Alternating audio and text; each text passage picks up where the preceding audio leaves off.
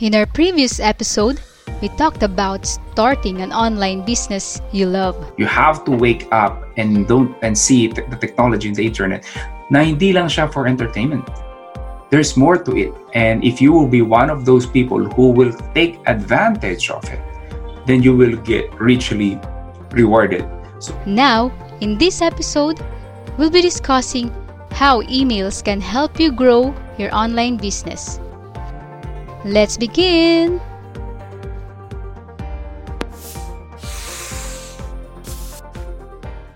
Hello, everyone. Welcome to the Beautiful Mind and Soul podcast, where stories of faith, courage, and success inspire you to dream big and take action. So, I am your host, Shimi Hapay, and our guest for this episode is the founder of Email Marketing Philippines, the biggest and most interactive community of email marketers with over 4,500 members. He's also the founder and CEO of Digital Solopreneur, an internet marketing company focusing on helping people make money by writing emails that sell. He has published his online courses such as Hit Send, Get Paid, and Inbox Society. And he is also the primary go-to expert of the known influencers and seven-figure business owners. Woo! Let us welcome Mr. Alan Ngo. Woo! Hi, hi, hey. Shimi. Can you, hi. can you hear me clearly? Ah, yes po. Ah, yan, yan. Thanks for having me. yes po. Thank, thank you po sa time for this podcast, sir. So, our aim in this podcast is to inspire more people to dream big. Kasi nga, marami po ngayon, um, uh, nangangarap lang pero hindi nagtitake action. So, sa inyo po, may inspire sila. Kasi kayo, na-reach nyo na yung level of success. so, Coach, uh, Coach Alan, Sir Alan, we just want to know a little bit of your story. Kasi sa mga nakakilala po sa inyo, katulad ko, alam ko po na dati po kayong accountant. And now, mm-hmm. nagkaroon po kayo ng online business and nagiging naging coach na rin po kayo sa maraming mga Pilipino for email marketing. So, yeah. can you share a bit about your story po, sir? Yeah, sure, sure. Eh, just call me Alan. Okay na yun. um, yeah, siguro sa, for me, um, I finished accountancy. Um, pumasa naman ng board, no? But um, I, I wasn't a, I didn't practice, I decided not to practice it after reading yung book na Rich Dad, Poor Dad. which kind of parang flipped my mindset about um, yung passive income and basically a different thinking in terms of ano ba yung goal mo sa future and re- made me rethink of paano ba of I guess earning income in general kasi syempre ang thinking ko doon ang plano ko is to to work sa accounting firm um, and have a career parang yun na yung preset sa utak ko and maybe later on help out sa family business namin but at the same time that helped me flip yung thinking ko na, ha, ang kailangan ko pala, ang asset talaga really is to create uh, a business or invest in real estate or any asset, income producing assets. So parang nalihis ako, I went to, first I went to banking kasi I'm still figuring out ano yung gagawin ko. So I went to banking and yeah, siguro four years, four years ako doon, medyo na burn out ako. So, so what happened was, nag-apply ako to nag-apply ako sa isang scholarship. No? Um, at the same time pala, while I was doing that, yung sa banking, I also invested in a franchise business. So when I was doing that, na-feel ko na hindi ako prepared. No? Because siguro ang mali ko doon, when we were, I, I and my partners, when we started that, thinking namin, since franchise siya, quick money or mabilis lang, it's not really hindi yung puso namin hindi na doon talaga sa business. Parang feeling namin may capital, pasok natin diyan, babalik na lang yung pera. Pero hindi pala gano'n, no? Na-realize namin pag-handle ng tao, pag-handle ng repairs, mga customer issues, ang daming sakit ng ulo. And hindi mo siya, hindi pa kami prepared noon to handle that. And it didn't succeed. And I was burned out in work. So ako naman, I was approaching 25 at that time. So na-feel ko na parang I was in the middle of a quarter life crisis. No? And nag-try ako, parang I felt that I needed that change. And nag-try ako, kasi mag-birthday na ako noon. And my my birthday and my best friend's birthday, mga two weeks apart. So what we usually do is we call each other around that time. O, kamusta na? Saan ka na sa, at this age, no? Na, malapit ka ba sa goal mo? Parang ganyan yung tanungan namin. Uh, ito ba yung gusto mong ginagawa at this age? Pareho kami hindi. So, I think pagod kaming dalawa doon. Sabi, try natin nga, may nakuha akong email, sabi ng friend ko, yung scholarship to study in China. Um, learn Mandarin, business, try natin mag-apply. Baka lang, baka lang it's the change that we we we need, kumbaga. So I never got accepted into any scholarship before. But fortunately, doon sa scholarship na yon, nakapasa ako. So parang for me, it was to change things up. So that was a one-year program. I resigned from work. So pagbalik ko ng work, um, I'm part of the unemployment rate na sa Pilipinas. Um, from there, I tried to apply sa work uh, online again. I mean, applied sa mga job street. Then na-realize ko, since online na ako madalas and matagal naman bumalik yung mga response ng companies, why not find a way to make money online? so that's when I started exploring uh, freelancing and blogging. So nagsimula ako sa Odesk pa noon. Ngayon, Upwork na siya. So that's the first time I was able to earn as a freelancer. Then, actually, come to think of it, yung net ko sa banko before, I was tri- able to triple that sa freelance na job na walang nagturo sa akin, parang sa sariling kalikot lang.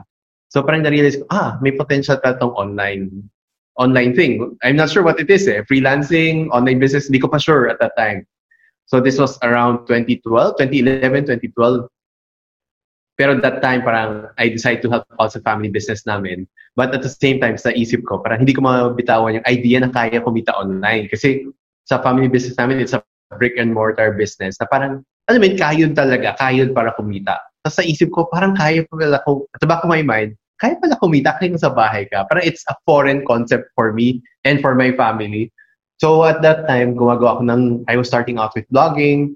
Hindi ako kumita ng a couple of years kasi hindi ko alam ano pinagagawa ko. It was only through when I stumbled upon affiliate marketing, when I was selling other people's product for commission na, ah, that's a good way to earn a living. And napansin ko, nakaka-convert ako ng sales, not necessarily for blogging, from social media, but from email marketing. And when I did that, eventually I got some success. Um, nag-top ako sa ibang leaderboard and doon ako medyo napansin. Because wala naman akong following sa social media, wala, wala naman akong pangalan. Pero paano ako nag, nakaka-top sa ibang contest na for in terms of sales? So that's where people started asking me about email marketing. And doon ako ngayon, that's how I ended up what I'm doing today, which is yun nga, um, teaching about email marketing and doing some consulting and um, client work as well. So that's the story behind it. Great, great. No? Wonderful story ni Sir Alan, ni Alan na tunay nga po na hindi kaagad success, no? May uh, may mga pinagdaanan din po sila. Yung mga nakikita lang kasi natin, most of the time, kung sana sila ngayon eh, yung success, yung peak, pero yung kumbaga sa iceberg, no, malaking part yung hindi natin nakita, which is ito nga shinare ni, ni Alan sa atin ngayon. And, uh, Alan, meron po ba kayong mga struggles naman na na-experience nung nag-start po kayo? Ano yung mga major setbacks or struggles na minsan napapaisip kayo ano, noon na para sa akin ba tong online business? May ganun po ba kayo? Nako, marami. marami. I mean, at every stage, I think hindi mawawala yung, yung doubt na, na there's always problems eh. Parang we just graduate from one problem to another. So, siguro when I was starting out, yung direction siguro, kasi especially when I was starting out, wala masyadong instructor na reputable, I guess, na Pinoy on how to do this. So, pina-follow ko is mga usually from abroad that I would invest in courses then na syempre a bit pricier kasi first world pricing sila, di ba? So, slowly when I get enough money, I would try to invest here and there. Pero siguro ang biggest talaga yung confusion, no? Kung ano yung gagawin ko talaga. Like, I eventually ended up with email marketing being my bread and butter. But it took me around two years to reach that conclusion. Kasi ang nababasa ko lang lagi is blogging, blogging, blogging. Parang yun yung ginagawa ko before to get a following, etc. But you could actually shortcut it by building an email list. Kahit wala ka pang blog, and parang create a relationship with your audience and yun parang magiging ready buyers sila when you have something to offer but yun I guess the confusion and yun nga um, even yung doubt na legit tatagal kaya ito I guess that's one of the biggest doubt as well na okay ngayon kumikita ito wala akong kilala na proven na nagagawa to. wala akong friends na gumagawa nito. Lahat ng friends ko, like from college, hindi alam ginagawa ko. Ang hirap i-explain din. So, exciting siya, but at the same time, hindi ako sure kung kung legit ba talaga to or pang matagalan or like good for a few months lang tapos na. So I think yun yung advantage ng mga people coming in right now with in terms of the online business or online freelancing kasi ang dami nang kumaga pretty much established na And we're recording this at a time na there is some confusion in the world diba, about the coronavirus and everything.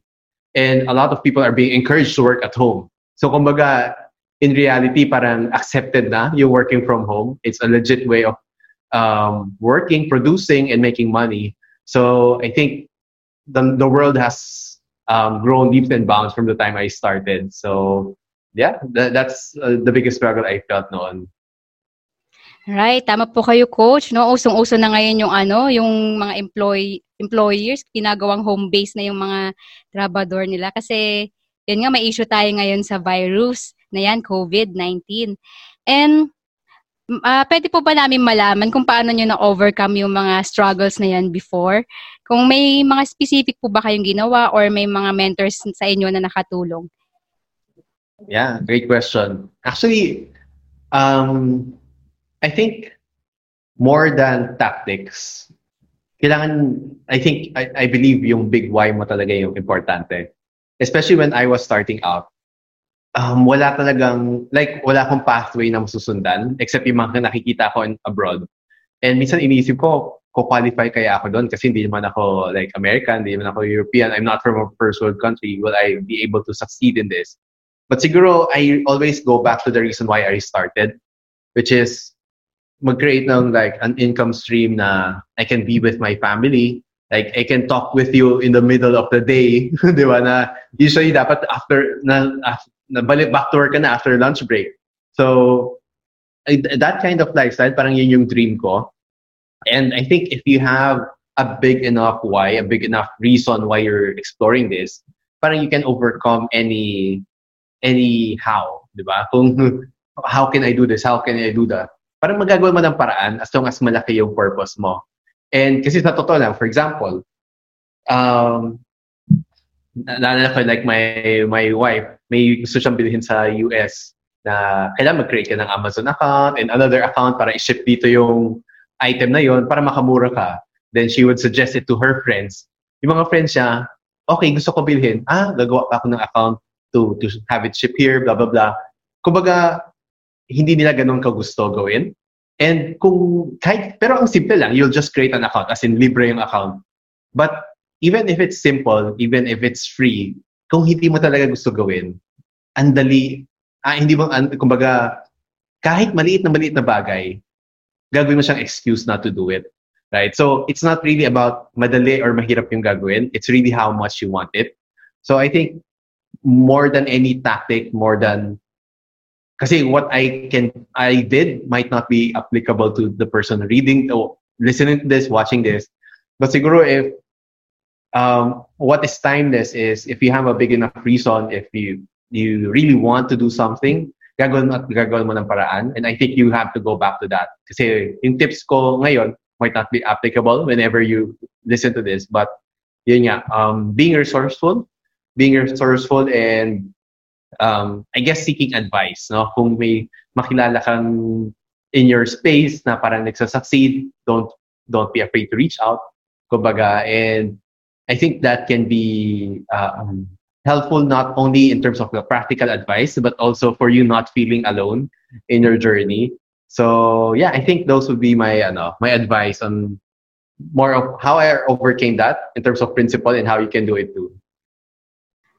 Awesome, awesome po. So sa mga nakikinig ng podcast na to, mga listeners, there's no parang there's no major talagang uh, stumbling blocks sa harapan niyo kung gusto niyo talagang mag-start ng online business.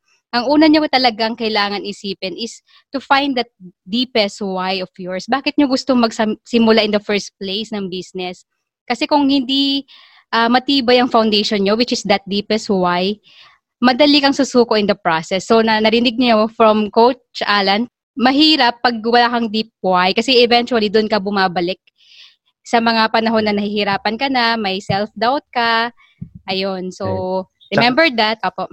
Tsaka if I can add, Shimi, no, yes. na yung sa big why kasi minsan naro-romanticize natin yan na kailangan um, parang world peace or gusto mo maangat sa sa hirap yung family or gusto mong magkaroon ng isang million para maka, ano ba yun, to maka-recover sa utang. Pero it can also be something na, I mean, hindi siya kailangan noble or parang magiging martyr ka. It just has to be honest. No? So, paano kung gusto mo lang talagang mag-renovate ng bahay? Or mabili yung, kumara, sneakerhead ka, gusto mo mabili yung Yeezys, di ba? Na sobrang mahal you have to be honest with yourself, di ba? Kung yun yung desire mo, you have to be honest na yun yung gusto kong gawin, na hindi ka mahiya na yun yung reason mo. Kasi it's, it's internal naman, di ba? So, kasi if you're doing this online business, you're doing, for example, in my case, I write emails for a living.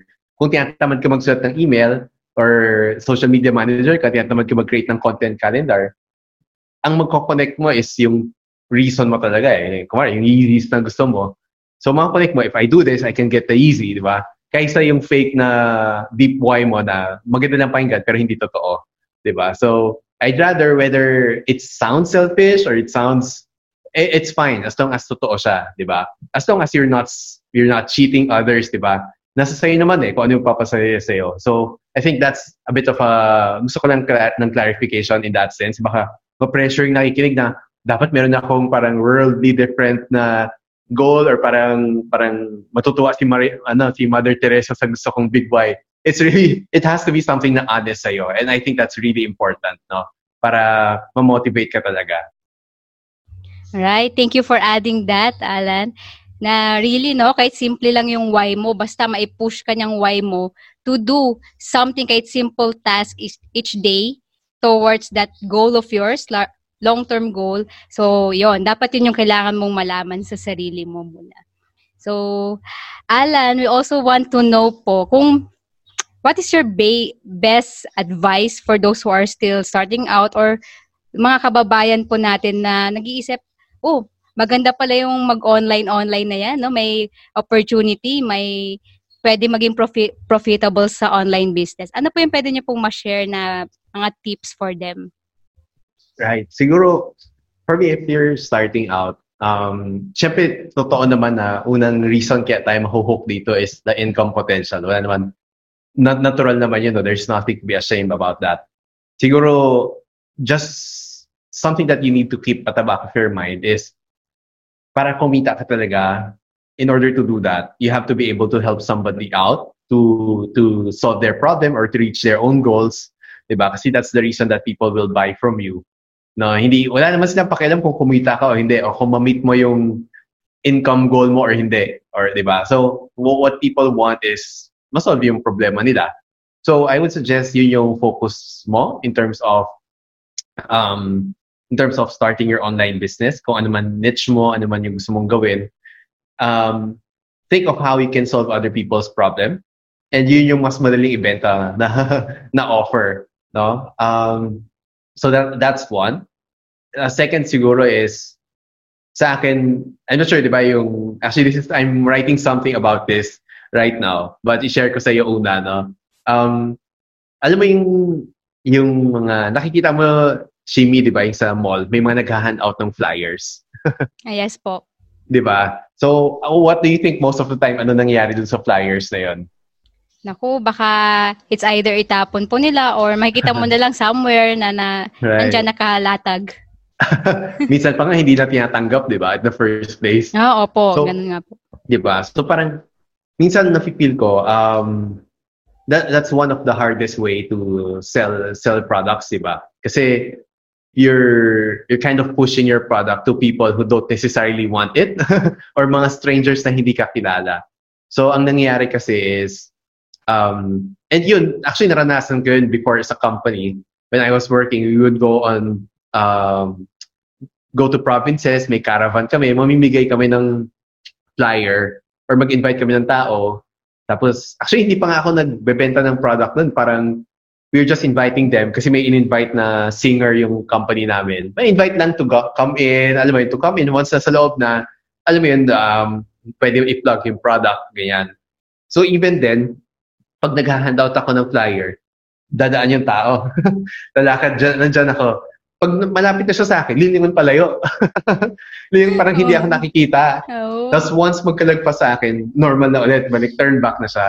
So Oh. parang, alam mo yun, parang kahit kahit maayos yung pagbati mo, maayos yung suot mo, maayos yung paki, pakikisama mo. Pero pag may nakita silang flyer, ito, papel lang to, may nakita silang flyer sa kamay mo, parang invisible ka agad, di ba? May Yes. bebenta to sa akin, di ba? So siguro, um, yun yung napapansin ko, I guess, with it, with sa online din. Hindi lang to nangyari sa offline, pati sa online. Kung wari may produkto ka, or may event, may seminar, um, may course, na parang kapag nagawa mo na yung produkto mo, tapos tapos na siya, hanap pa ng mabebentahan. Tapos yun na, parang makikita mo na, nagme-message na sa'yo yung mga taong hindi, matagal mo, sampung taon mo na hindi na, na message hindi mo na nakakausap, biglang nagpaparamdam, or nagpo-post ka sa mga Facebook group na hindi ka naman active noon, tapos nagbebenta ka. So parang yun yung equivalent ng flyering sa online, di ba? Na hindi ka rin pinapansin, na si team zone ka lang. Di ba? Kasi ang, I think, ang nauna is yung produkto before yung market. Kumbaga, wala ka pang audience, may produkto ka na. So pag may produkto ka, parang lumalabas, wala ka naman mabebentahan. Hahanap ka ng tao na beben, bebentahan. Lumalabas, nagiging desperado ka. And lumalabas, nagiging needy ang dating mo. Di ba? And parang, pag desperado, parang mas natatakot ka bumili doon, di ba? Kasi parang, baka, syempre baka sasabihin lang niya gusto ko marinig para mabenta yun, pero hindi ko alam kung para sa akin. So, wala naman problema sa pagbenta ng product. I think nagka, nagkakabaliktad lang. Hindi problema yung offer, yung sales pitch mo, or ikaw mismo as a person. Ang problema is yung order. So, sa akin, mas maganda unahin natin yung pag-build ng audience. No? Pag, sa, in my case, pag-build ng email list. Kasi pag ino na may email list, meron, sabihin natin, may idea ko na stock market yung gusto kong um, uh, mga taong gusto mag-stock market yung gusto kong tulungan. So, pwede akong build ng email list na pwede akong bigay ng, sabihin natin, isang PDF o how to open a stock market account. So, yung mga magsasubscribe nun, bibigay ko yung PDF, mag-subscribe sila sa akin, pwede ko silang matulungan sa emails, no? Pwede ko sila kausapin, ano yung problema mo ngayon, di ba? Bakit mo gusto mag-invest sa stock market in the first place? Ano ang kinatatakutan mo sa stock market? Pag nakakausap ko na silang gano'n, mas may idea ako ano yung pwede i-offer. Pwedeng, posibleng may produkto na na, na pwede ko i-offer sa kanila, edi mangungunek, mangungumisyon na lang ako doon, or I can create a new one. So, pag nag-create ako, o ito na yung produkto ko, meron na akong followers sa emails, edi meron na akong bebentahan. Ang maganda pa doon, mas sadali ma-convert yun kasi kilala na nila ako, nagkakausap na kami, and alam nila yung produkto na yun bagay sa kanila. And for me, that's an, the easiest and more most dignified way to sell. Kasi hindi hindi mo pinipilit sa kanila, gusto naman nila eh. And yung mga hindi tatanggap ng hindi bibili, hindi mo rin nakikita face to face yung pag-reject sa'yo. Alam mo yun? I mean, that's important, di ba? Sabihin natin, ta- tao lang tayo. eh. Pag nakita natin na reject, masakit kahit kahit alam mo, di ba? So that's there's an advantage kung hindi hindi mo nakita, hindi mo na-feel emo, emotionally yung rejection, but na nakikita mo yung nafe-feel mo yung joy of conversion kasi nakita mo yung sales, di ba? So sa akin, I would suggest building an audience first whether sa Facebook group yan or sa email list, no? Um, because, tapos aalagaan mo sila. You don't count, look at them as a number na marami akong subscribers. Kasi walang kwenta yung number of subscribers kung hindi maganda relationship niyo sa kanila. No? So, think of them as long-term na asset mo, long-term na relationship. Hindi lang yung parang one-night stand na nabibenta mo then hindi ka na paparamdam. It should be a relationship na ongoing, no? So, Pasensya na, napa, napalalim yung sagot ko doon. But yun yung suggestion ko siguro. Um, understand your audience and find a way to um, put them in an email list para meron kang way of connecting with them, talking to them, and finding their needs. And later on, sila yung best candidate mo to buy your product. Right. Thank you po for those golden nuggets, no? Sa lahat ng mga nakikinig, pwede niyo pong i-replay pa ulit-ulit yung mga sinabi ni Alan just to internalize kasi mga ano yun eh mga timeless advice na marami na rin marketers talaga yung gumawa at nag-succeed. And yun nga no, it's all about connection, nurturing the connection with your audience. Kasi nga mas bibili sila sa'yo if they know you, like you, and trust you. And for Alan, nag-build siya ng email list niya And also the Facebook group nga po, yung Email Marketing Philippines. So coming from him na talagang successful sa aspetong yon, talagang makinig kayo sa advices niya. Alright. So ngayon po coach, we have another question here. Uh, knock on wood, no?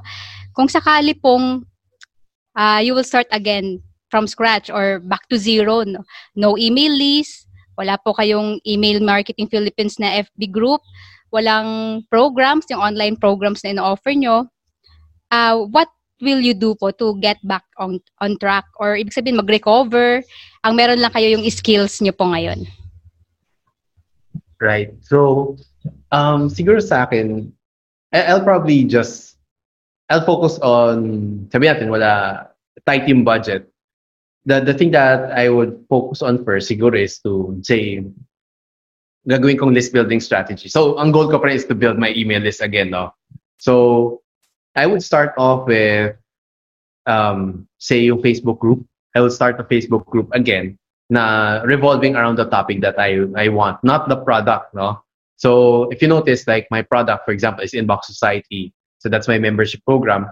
Pero ang top, ang group ko is Email Marketing Philippines. So, it it revolves around the topic, no? So, yun yung gagawin ko. Kung iba man yung topic, sabihin natin, um, abalik tayo dun sa stock market. So, parang stock market investing for beginners or Pinoy stock market investing tips, something to that effect. And if they join the group, di ba, um, I could ask them na to leave their email address if they want to get notified about tips, etc. And that is siguro one way of me building my email list, no? With their permission. Okay, kasi ang maganda doon is si Facebook will promote the group for you. So, especially if engaged siya. So, I would be engaged in that group as well. So, yun yung siguro one free way me, for me to build my email list. Then, I will have to invest in a domain and a host.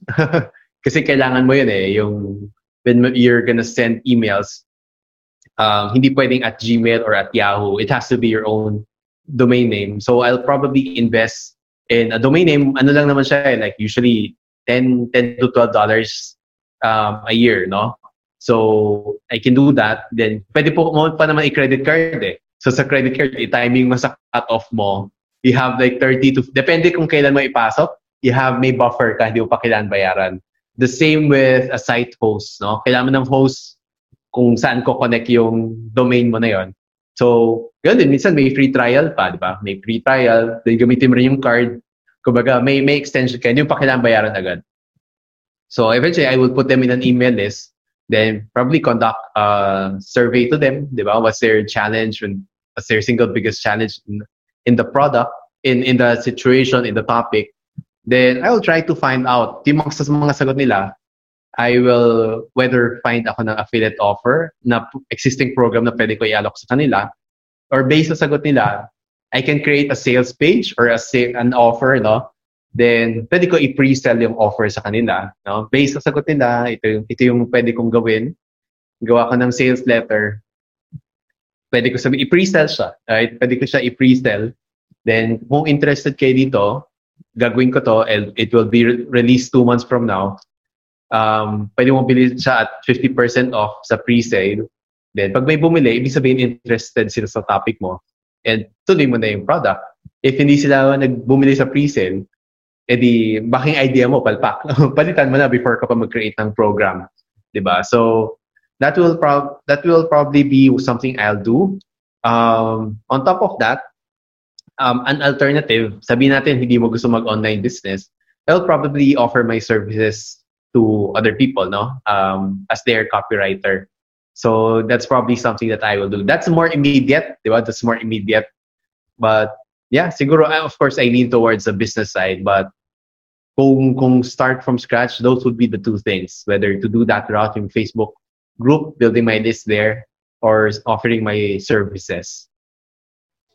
Oh, wonderful. So, sa mga listeners, wala na kayong rason pa, no, na hindi kayo makapagsimula. Kasi, kahit meron ka lang skill na gusto mong i-share sa iba, to help other people, eventually talagang pwede kayo magsimula. And yung social media ngayon, di ba? Napakaraming platforms. And dahil media siya, take advantage mo kasi na marami kang marireach na audience. And kahit napakaliit lang ng market mo, specific niche lang ang gusto mong tulungan, kikita at kikita ka pa rin dyan. So, thank you po sa advice nyo, Alan. And, ito po, no, uh, marami kasi dito, baka yung mga listeners natin, mahilig magbasa na din ng libro. Meron po ba kayong hmm. recommended books for them to start reading para at least magkaroon din ng entrepreneurial mindset? Kasi minsan yun yung wala eh. Kasi nga employee mindset yung marami ngayon. So baka meron right. po kayong ma-recommend na books po. Yeah, siguro. Well, sa akin, ang malaking game changer talaga for me is the Rich Dad Poor Dad the book. So that's more of some mindset. No, it's not necessarily tactical in terms of um, how to do online business, but in terms of the mindset, yung entrepreneur, employee to entrepreneur mindset. In terms of sabihin natin, nabasa mo na yun, then gusto mo gawin to online business, I would suggest siguro yung a good parang handbook, especially for beginners, maintindihan yung mga funnels, etc. would be .com Secrets by Russell Brunson. then that would be like more tactical yun. Medyo may scripts doon, may pictures, may drawings. Actually, yun yung gusto ko doon.